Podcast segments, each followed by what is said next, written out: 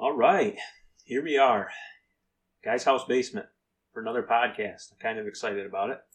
Um, I don't have a whole lot planned necessarily for tonight, but we're really starting to move forward in some ideas for the upcoming uh, next few podcasts. I've got a couple guests lined up already. Uh, they won't be any surprise to you or anybody that you guys aren't familiar with. I know uh, Kinnan said he's going to sit down. We're going to try to do an interview, maybe share testimony. That'll be good. I also got a couple friends, um, old campus minister that I'm going to be able to sit down with as well and, and share a podcast with those. So those are a couple things we got coming up.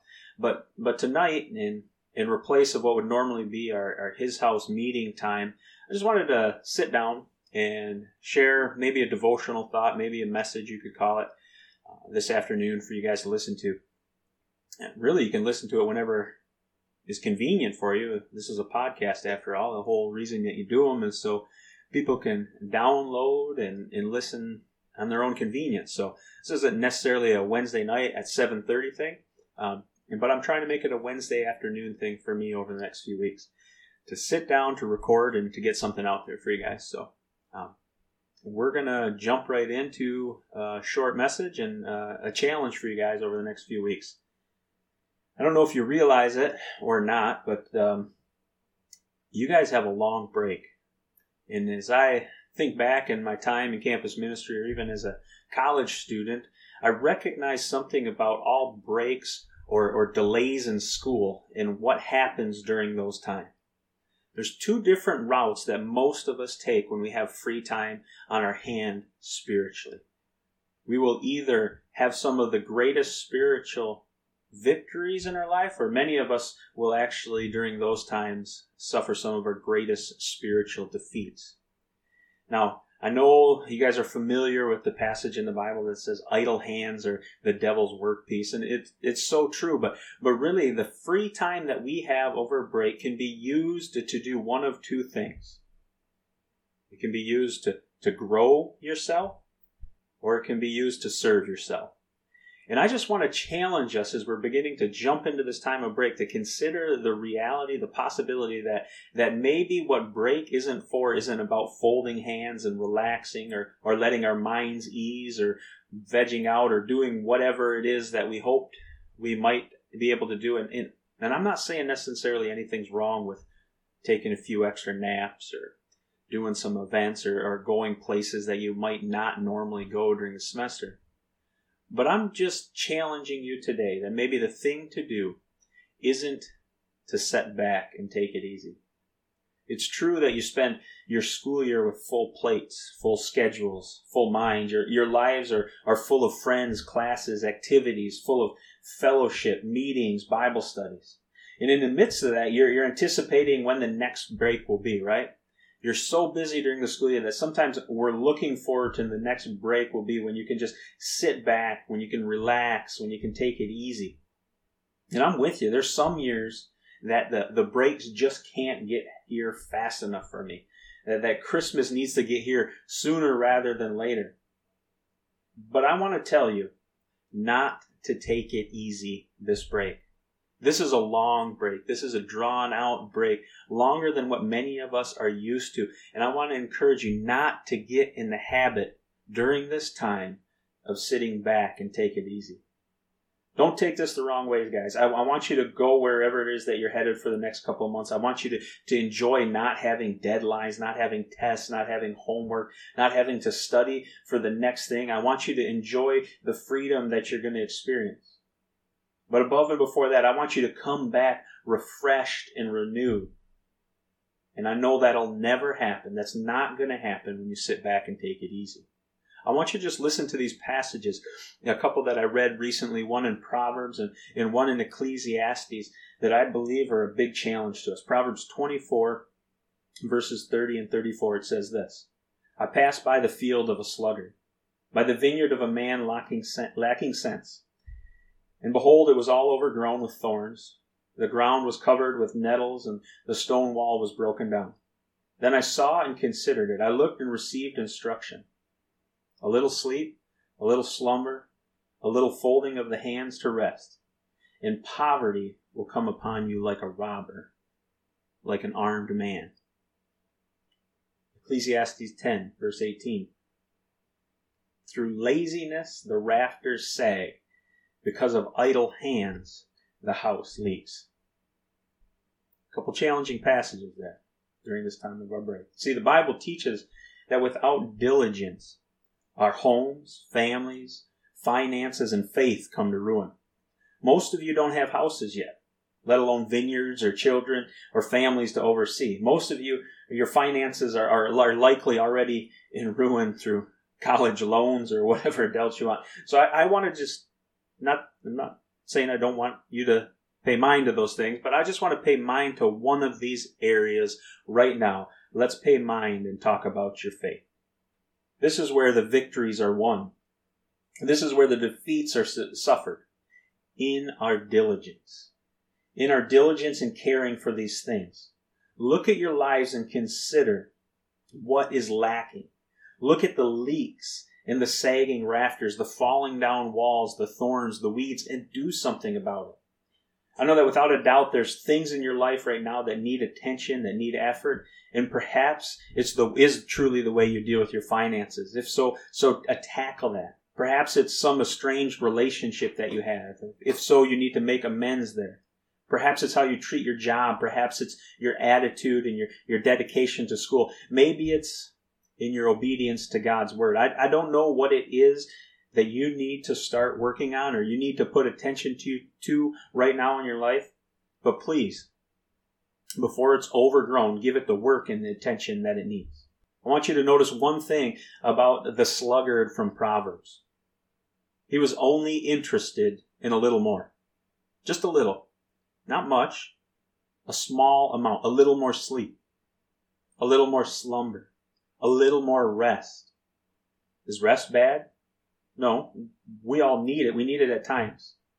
But rest is out of line when the lives that we live are headed for disrepair. I just got a story that I want to share with you, maybe illustrate this a little bit. Back uh, several years ago, my sister had a car. It was a 96 Mercury Tracer. You guys can look those up on the internet if you care what they look like. But it was a nice little cheap, beautiful car, like a little Ford Escort. That thing ran good. It looked good. It drove good. It was really a nice car. Low miles on the thing. And being the, the family mechanic that I am, I would uh, take chances and look over everybody's car whenever I could. And I did a little work on her car, so I'd ask her every so often about it. And, how's your car? And it's great. It's great. It drives good. And, and uh, she would just be happy with it. No, no problem showed up. Um, never heard anything from her until I got a call that said, Pete, my car won't start. Would you take a look at it? So next time I was home, I, I went down there and, and, took a look at this car. It'd been probably a little over a year since the last time I saw it. And I began checking the thing over, and it, it wouldn't start. I couldn't even get the thing to crank over. And so I, I decided to tow it to my parents' garage and begin looking at it. And I checked the battery; it was good. I pulled the starter out; it was good. I, I checked everything that I could, and uh, finally, I pulled the dipstick. And when I pulled the dipstick, I realized that on that dipstick was some of the tarriest, blackest, dirtiest oil that I'd ever seen. It was totally nasty. It was it was so thick and so cruddy that it uh, it was pretty clear what the problem was. The engine was seized. The car was totaled. It was a piece of junk. My sister let that car go to disrepair. Uh, there was no problems that she knew of. There was no visible signs of its failure. There's no um, warnings of its up and coming doom, but there was a lot of disrepair that happened. You see, I don't know about you guys, but there used to be, um, I don't know what it was called, a rule about changing your oil every three months or 3,000 miles was kind of the idea that you did, especially when you use conventional oil. And used to run conventional oil in that thing. My sister had neglected to change the oil for a little over 50,000 miles. And that is what totaled her car. A little disrepair. She'd seized the engine. So, what I want you to understand from this story is that disrepair doesn't happen once the engine seizes. It happens miles, it happens years before that. Disrepair doesn't happen when the roof starts to leak or when the walls fall down or when the rafters sag or when the thorns and thistles and nettles take over. Disrepair happens in our lives long, long before that. And in your life, your faith, your walk with the Lord. Disrepair doesn't happen when everything starts to fall apart. It doesn't happen when you find yourself doubting what you once thought was certain and true. It doesn't happen when you find yourself neck deep in sin. It doesn't start when you find yourself overwhelmed by the sense of hopelessness. Disrepair doesn't happen when we find ourselves alone and hurting. Disrepair happens when we ignore the need to cultivate the ground on which we walk. When we put off maintenance in our lives. When we neglect to change our spiritual oil, if you will. You see, everything can look fine. Everything can, can seem and appear okay in our lives. But things can still need our attention. See, disrepair doesn't happen when your life falls apart. It happens when we neglect even one small area of obedience to Christ. Don't get caught this break taking it easy. Don't get caught focusing on the outside. Don't wait for defeat. See, I'm challenging you not to take it easy this Christmas break, not to take it easy this holiday break. Don't use the time, the clear mind, the lowered stress to relax. Rather, use it to look inward. Use it to consider how you can begin to allow yourself to be changed, to be transformed into the image of Christ. Seek out areas in your life that need attention and make it your goal to bring those into full control of Jesus. So here's my desire for you guys. My challenge, if you will. My desire for each one of you is that you have a refreshing break. That it'd be good. That when you came back to school, whenever that is, you know, January, April, next October, I don't know when when we're coming back. I don't know when this coronavirus stuff is wrapping up. But whenever I see you again, whenever I get an opportunity to look you in the eye, to shake your hand, to give you a hug, to have a conversation, I want to find out that you are spiritually refreshed. I want you to have a break of refreshment. I want you to have victories and be spared spiritual defeats. I want you to make it your goal to place the fullness of your life in the control of Jesus. I want you to all know and understand the fullness of God's love and will for you. Guys, one of the greatest ways that we can grow spiritually over this break, one of the greatest ways that this church is going to be prepared when the quarantine ends or when the season of COVID comes to a wrap is if we prepare ourselves for what's coming. Guys, this isn't a season for relaxation. It is a season for refreshment. This isn't a season for rest, but it is a season for empowerment. And I hope that we can all see that, that the breaks that we get, that the, the opportunities that we have to step away from the, the worldly things that need our attention, need our focus, need our efforts, when we can step away from those it's not that we get a chance to chill, but that we get a chance to have a different focus. And I want to encourage you to take that time, take this time of break and focus on how you might grow. Yes, in God's Word, but ultimately closer to Christ. So I'm going to close with this verse 1 Timothy 4, verses 6 through 16 says this if you point these things out to the brothers and sisters, you will be a good minister of Christ Jesus, nourished on the truths of the faith and of the good teaching that you have followed. Have nothing to do with godless myths and old wives' tales. Rather, train yourself to be godly. For physical training is of some value, but godliness has value for all things holding a promise both for the present age and for the life to come. This is a trustworthy saying that deserves full acceptance. This is why we labor and strive, because we have put our hope in the living God, who is the Savior of all people, and especially of those who believe.